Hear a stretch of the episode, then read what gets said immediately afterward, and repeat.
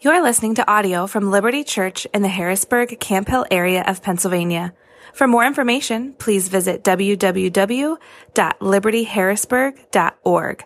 That's liberty with an I, harrisburg.org. This morning, uh, it's our second to last sermon in our, in our summer series, A People of Prayer, and we're going to be in Ephesians chapter 1. Uh, so if you have uh, a Bible, you can make your way there. Those black hardcover Bibles, page 976 is where you can find uh, that text. On many of the, the, the weeks that I preach, my early morning includes a prayer from an old Puritan prayer book called The Valley of Vision. Anyone familiar with the book The Valley of Vision? It's been around a long time, book of Puritan prayers. Uh, there's a prayer in there written specifically for pastors before they step into the pulpit and attempt to give some kind of worthy testimony about Jesus. And among a, a lot of really reorienting and, and helpful lines in this prayer, one that always jumps out to me is a prayer that God would grant, quote, a feeling sense of the things I preach. God, give me a feeling sense of the things I preach. As you're probably aware, as Mallory was even leading us in liturgy this morning, um, there's a difference between knowing something in your head and knowing something in your heart. Uh, many of us are also aware of the folly of a life that is, that is dictated by our emotions, living a life that just chases around our feelings. As much as do what you feel might be a, a pop cultural nugget of wisdom right now, if you actually try to live that way, as some of us have, you know how confusing and exhausting it actually is to do that. But at the same time, all the knowledge in the world matters very little unless we get it into our soul, unless we at least at times gain a, a feeling sense of the truth. And if it is the truth, it should be impacting our emotions. It should be making a, a subjective difference in our daily lives, not just being objective facts. The Puritan John Owen uh, wrote about our need for both what he called light and affections. Light and affections. Light meaning that we need to know truths about God. We need to know some of the substance of what God has revealed about himself. Affections meaning a, a heart level, soul level sense of delight in God himself. Owen believed that where, where affections outrun our light or our knowledge, that leads to things like superstition. Uh, it leads to experientialism, an addiction to emotions, a hyper focus on experience regardless of the substance underneath it. And all the emotion, all of the affection in the world ultimately is empty if it's not rooted in reality. But on the other hand, Owen believed that, that where light, where knowledge leaves the affections behind, that this leads not only to formality, to empty ritual and things like that, that it actually leads to atheism. As one author put it, that Christianity without real experience of God will eventually be no Christianity at all. Christianity without real experience of God will eventually be no Christianity at all. Here's how Owen himself put it. He said, It is better that our affections exceed our light from the defect of our understandings than that our light exceed our affections from the corruption of our wills. In other words, it would be better for you and I to understand less, but have a feeling sense of the truth we do understand, than to have all of this mental knowledge accumulated, but not be moved at the heart level by any of it. And that's from a Puritan, okay? Not like a doctrine light, knowledge light. Like this sounds like coming from the wrong camp. This, this is like a Philly sports fan saying winning isn't everything. Good, good sportsmanship matters more.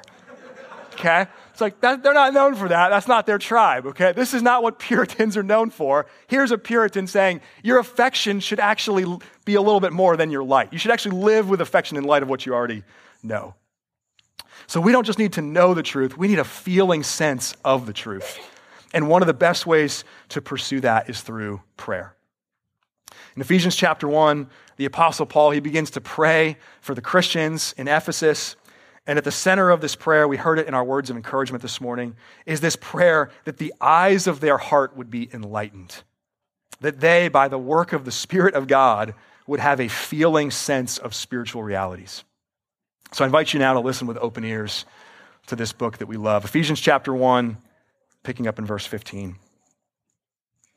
For this reason, because I have heard of your faith in the Lord Jesus and your love toward all the saints, I do not cease to give thanks for you, remembering you in my prayers, that the God of our Lord Jesus Christ, the Father of glory, may give you a spirit of wisdom and of revelation in the knowledge of him, having the eyes of your hearts enlightened, that you may know what is the hope to which he has called you, what are the riches of his glorious inheritance in the saints and what is the immeasurable greatness of his power toward us who believe.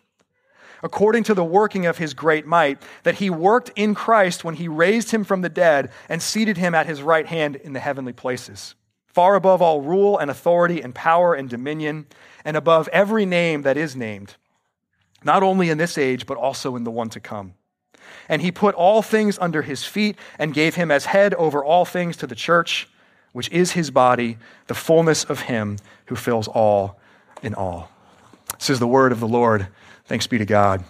Let me pray for us this morning.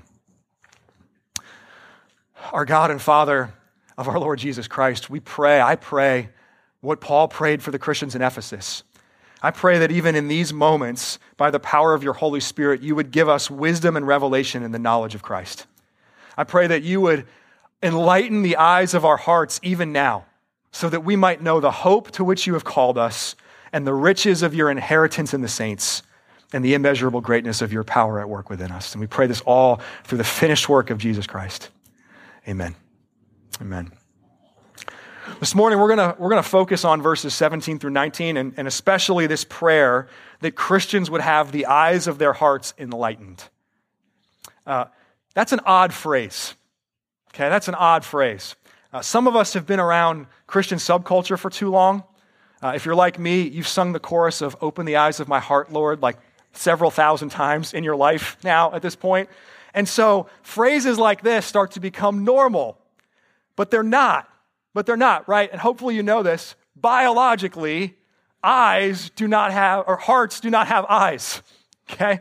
Hearts don't, I, I confirmed it with our med students. They agree different organs, different systems. Those are different rotations in the med school degree, okay?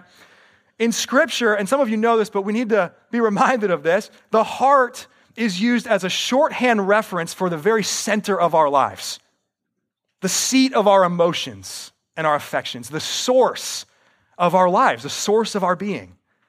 And of course, the, the heart does not have literal eyes.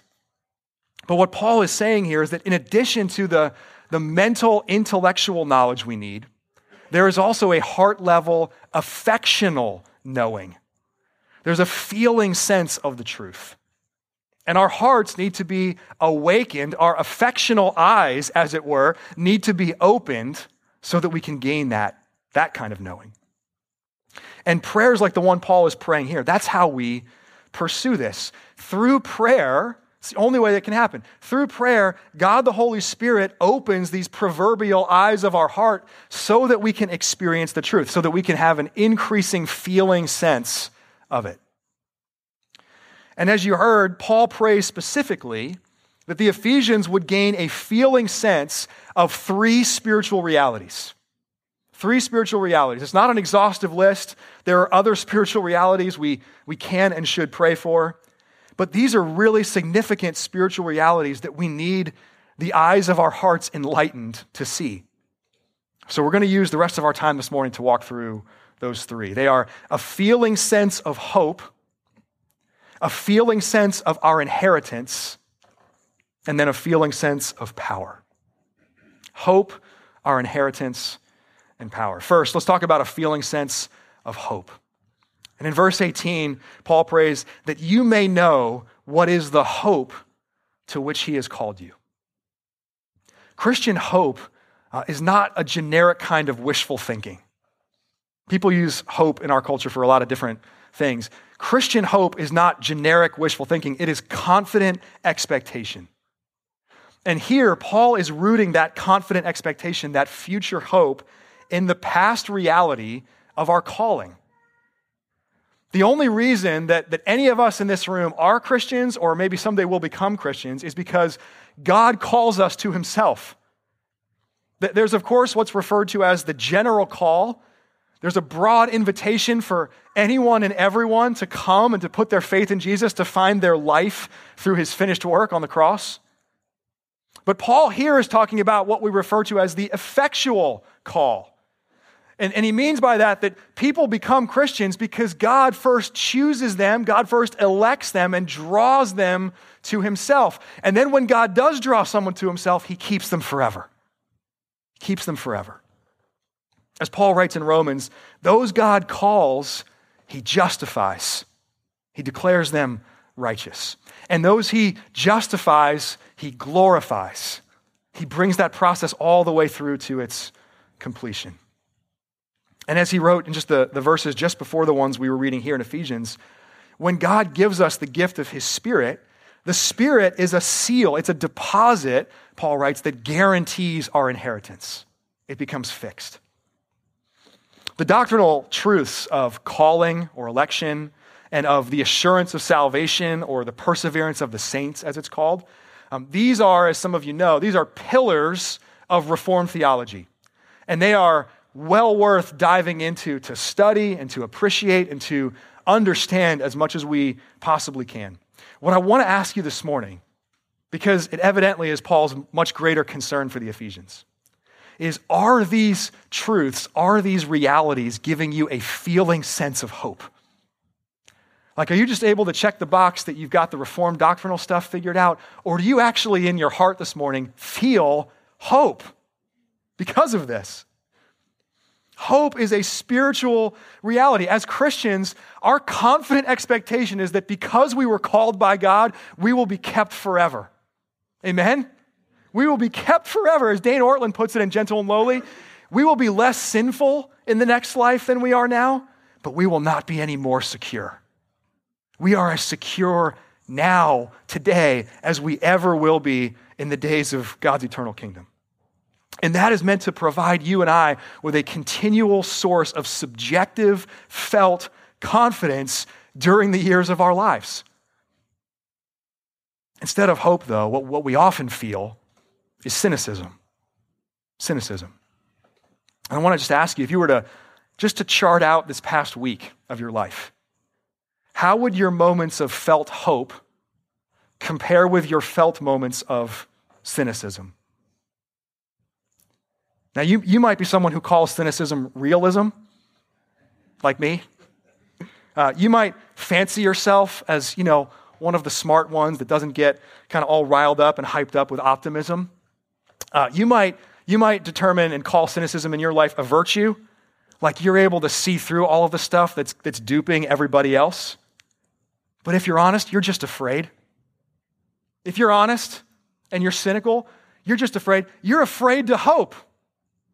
You're afraid to allow yourself to feel hope. Emotionally, and some of you know this better than I do, emotionally, it is so much safer to be cynical and occasionally surprised by hope than it is to live a hopeful life and be continually disappointed. And this is so interconnected with our prayer. It's so interconnected with our prayer because nothing will kill your prayer life like cynicism. If you're cynical, the last thing you'll want to do is pray, especially those big Jesus only kinds of prayers that we were talking about last week. Those, those kinds of prayers require hope. They require confident expectation that God hears and that God answers.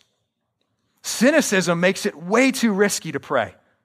It's far better when we're cynical, it feels far better not to pray or just to pray really small, personally attainable prayers. Cynicism kills prayer. And the reason that's so tragic is because actually prayer is the only thing that can kill cynicism. We need the eyes of our hearts enlightened so that we may know the hope to which we are called. The question then this morning for you is will you let cynicism kill prayer or will you let prayer kill cynicism? Will you let cynicism kill prayer or will you let prayer kill cynicism? Because, because your life will be characterized by one of those two spirals. Either cynicism is going to slowly choke off and kill your prayer life. Maybe that's just where you find yourself already today. Or your prayer life is going to rise up and slowly, over time, put your cynicism to death. Which of those things is it going to be for you? Christian, God has called you into his eternal kingdom. He sits on the throne of this world. He will complete all of the redemption that he has begun in Jesus, which means that you are invited to live every single day of your life with a feeling sense of hope. And if you appreciate realism, if you're a realist, that's realism. Hope is the far truer story of the world. So pray a feeling sense of it into your heart.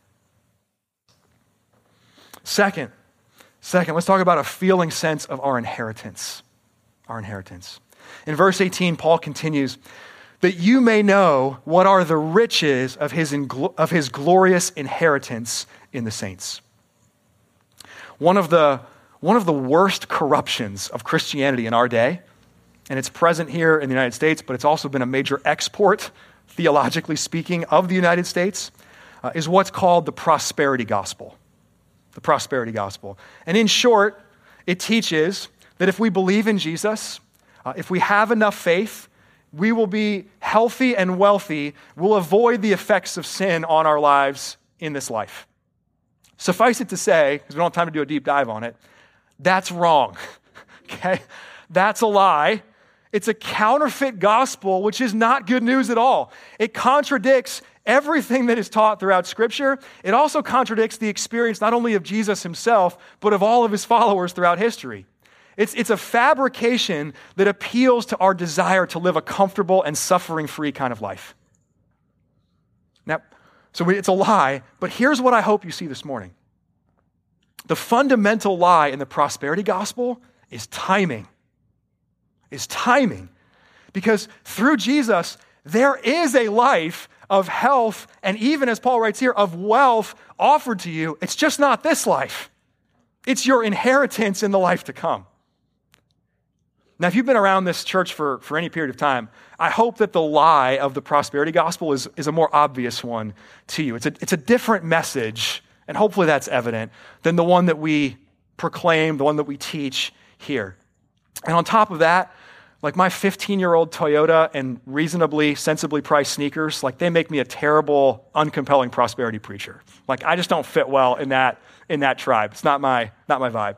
Okay? So we're not prosperity gospel peddlers, but the question for you and me, for those of us in this room, is do we actually know the riches? Do we know the wealth, the prosperity of our future inheritance? Do we have a feeling sense that there is a day coming where all of the wealth and health of the kingdom of God will be given to us and where that actually will be our experienced reality? See, Christian, son or daughter of the living God, regardless of your economic condition this morning, regardless of the, the balance in your bank account today, you are wealthy in the only way that matters. Your inheritance is found in the God of all wealth in the God who created the universe. Waiting for you, there is, as the Apostle Peter puts it, an inheritance that is imperishable, undefiled, and unfading, kept in heaven for you. In 1 Corinthians, Paul, quoting the prophet Isaiah, says, No eye has seen, no ear has heard, nor the heart of man imagined what God has prepared for those who love him. And Paul has just written that, that the Holy Spirit is the guarantee of this inheritance. It is locked in, it is secured by God the Spirit.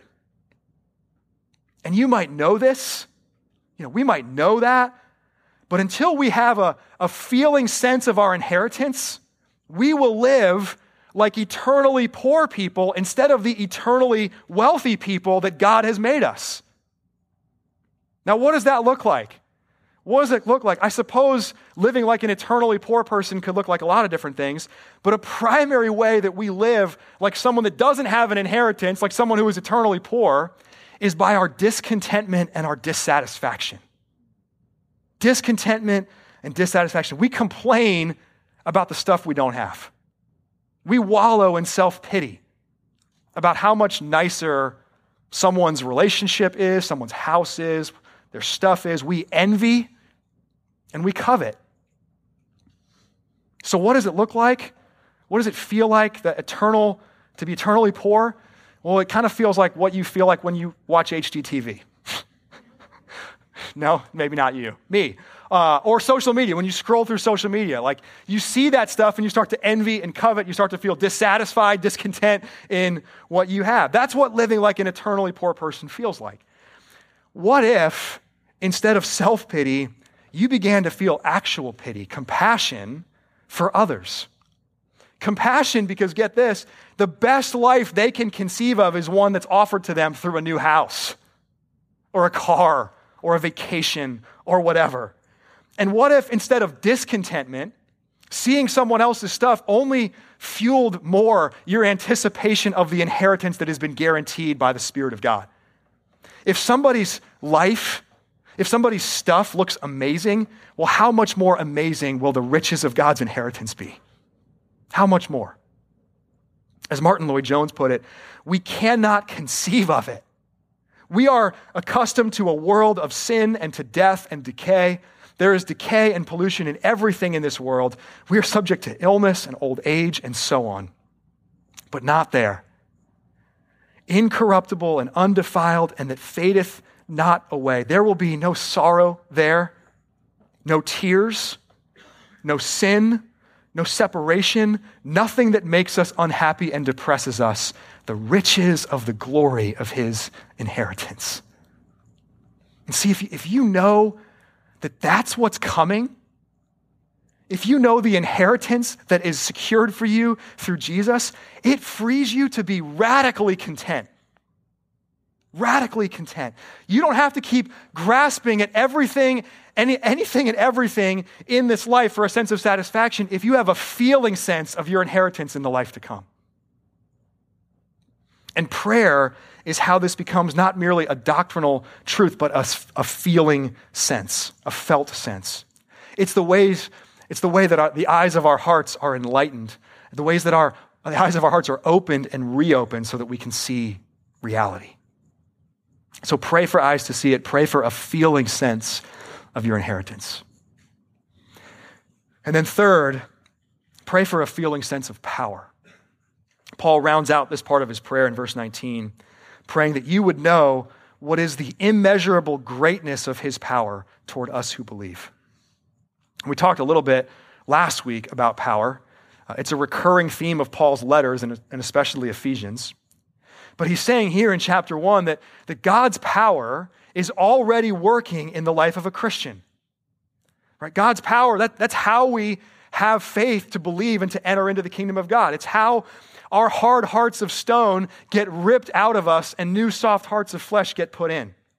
It's how we become and then how we live out this identity we are given as new creations in Christ. But Paul here is praying for a feeling sense of that power, that we would not only acknowledge God's power as a fact, but that we would feel it in our hearts at the core of our being, that we would, that we would experience the power of God as a daily spiritual reality. And so I just would invite you to consider where do you need to experience that power in your life right now? Where do you need to experience it? Maybe for you, it's to fight that, that ongoing, besetting sin in your life. And even this past week, you know, you've been back again to something that you committed to never continue in. And you fought through, maybe even this morning, you fought through the shame of saying, like, I don't even want to go to church. But you fought through it, and I'm so glad you did, and you're here. But now you're aware that, that no power or exertion of your own, because you've tried some stuff already on your own, you've tried, no power or exertion of your own is going to put that to death. You're going to need the power of God to be brought to bear in that thing in your life. Maybe for you, it's power from God to endure suffering, whether that's physical health, or whether that's job related, or whether that's relationship related. The circumstances of life right now are, are overwhelming and you're just feeling crushed by them. You need a feeling sense of the power of God brought to bear in your life just to make it through, just to walk through any, any given day. All of us certainly need this power brought to bear in the spiritual warfare that's, that's playing out around us at all times, whether we see it or not, whether we're aware of it or not. Unseen spiritual realities, it's another theme of Paul's letter, and it's a place where we need a feeling sense of God's power. So we heard it in our scripture reading this morning. Paul writes in, in chapter 6 that ultimately we don't wrestle against flesh and blood. Our, our main quarrel is not with other human beings, it's with spiritual forces of evil in the heavenly places. And Satan and spiritual forces of evil, they hate the church of Jesus. Uh, they hate the mission of the people of God. They hate our marriages. They hate our families. They hate our friendships. So you better believe we need God's power in order to both perceive the reality of spiritual warfare and to withstand the, the attacks of it. Prayer, again, is how we pursue a feeling sense of it. We ask God to enlighten the eyes of our heart so that we may know the immeasurable greatness of his power toward us.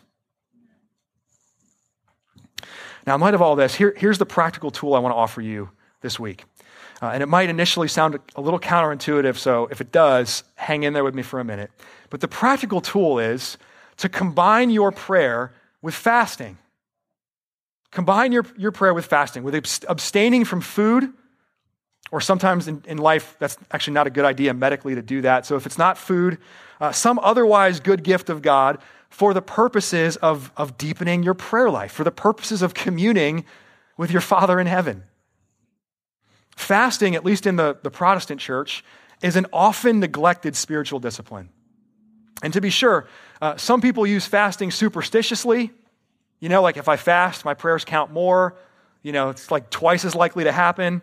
Uh, some people fast just as an empty ritual. Maybe you grew up in a tradition that you did a lot of fasting and just kind of something that's part of the rhythms of your life without thinking about it. Some people even use fasting to, to punish themselves to, to try to like pay God back a little bit as a form of penance, like I did something wrong, I'm gonna, I'm gonna fast now to kind of make up for that. All of those things would be the wrong way to fast. But none of that changes the fact that, that Jesus, when he teaches his disciples, he assumes fasting as part of the Christian life. He says to them on the Sermon on the Mount, when you fast, right? Not if, not like if you would choose to do this, but when you fast. And he gives some instructions on, on how to do it. So, fasting is something we should do, and fasting is, is of great help and great value to our prayer life. Now, here's where this can feel counterintuitive, especially in light of Ephesians 1, right? We need a feeling sense of hope. We're seeing that. So, the answer is to deprive ourselves. Uh, we're eternally wealthy. You know, the inheritance of God's riches are ours in Jesus, so abstain. Uh, you have God's power at work within you, so make yourself weak? Yes. yes, exactly. Exactly that. Because just like we need to connect what we know in our heads with what we sense and feel in our hearts, if we are ever going to have a feeling sense of spiritual realities, we need to connect them with physical realities. And that's the whole idea behind fasting. When we fast, when we feel our physical hunger, it reminds us of our constant spiritual hunger for God. It reminds us of our need to be filled up and to be nourished with what only God can provide. So, fasting will not change your standing before God. Fasting does not make God more receptive to your prayers, but it probably will make you more receptive. It'll probably make you more receptive to God. As Donald Whitney puts it in his book on spiritual disciplines, fasting does not change God's hearing so much as it changes our praying. Fasting does not change God's hearing so much as it changes our praying. Fasting is this means that God has given us to deepen and grow our prayer lives.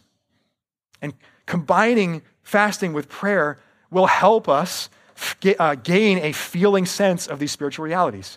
It's a way that you can begin to sense hope and fuel the fight against cynicism in your life. It's a way that you can sense something of your inheritance and fuel the fight against discontentment. It's a way you can sense God's power at work within you and fuel your fight against sin and fuel your fight against spiritual forces of evil and fuel your endurance in suffering because, as Paul writes elsewhere, when you are weak, then you are strong. And it's the power of Christ that is made perfect in our weakness. So I want to encourage you in the weeks ahead to include fasting uh, in your pursuit of a life of prayer. If this is not part of your life, if it's never been part of your life, start small. Maybe pick one meal a month and fast from that meal. Use that time you would have been eating to pray and even to pray maybe these specific prayers for a feeling sense of these things. And I know we're just scratching the surface on this today, so if you want to talk more about fasting, I would love to do that with you or find a trusted Christian friend that can talk more with you about what that looks like, how to maybe incorporate that into your life. But men and women, this hope and this inheritance and this power, they are spiritual realities. As Paul concludes this prayer, this section of his letter, they have been secured by the working of God's great might. And today and tomorrow and to all eternity, as Paul concludes here, the resurrection of Jesus Christ and the ascension of Jesus Christ and the rule and reign of Jesus Christ stands forever as evidence that these are not just truths to mentally acknowledge, but to set all of your affections on. So, by the Spirit's work, may the eyes of your heart be enlightened. And in cultivating a life of prayer, may you gain a feeling sense of hope and of your inheritance and of the immeasurable greatness of God's power at work within you. Amen. Amen. Let me pray for us. God, our Father, we praise you for making your divine truth real to us in Jesus. And as we think about a feeling sense of spiritual realities and ke- connecting our physical needs and the physical experience of our lives with the spiritual experience, nothing does that more than what we get to do now in coming to your table. You have given us this sacrament of your church. And we come to this table to feast physically upon the finished work of Jesus. This is the body of Jesus given for us, the blood of Christ shed for us, held out to us to strengthen us by your grace. And so we ask for our eyes to be opened even now to come to this table and to see the worth of what this is. We ask that we would know your grace experientially in our lives by the power of your Spirit, even as we come this morning. Would you fill us up? Would you nourish us again through the finished work of Christ? And we pray that in his name. Amen. Thank you for listening to audio from Liberty Church. To learn more about our church or to listen to previous recordings, visit www.libertyharrisburg.org.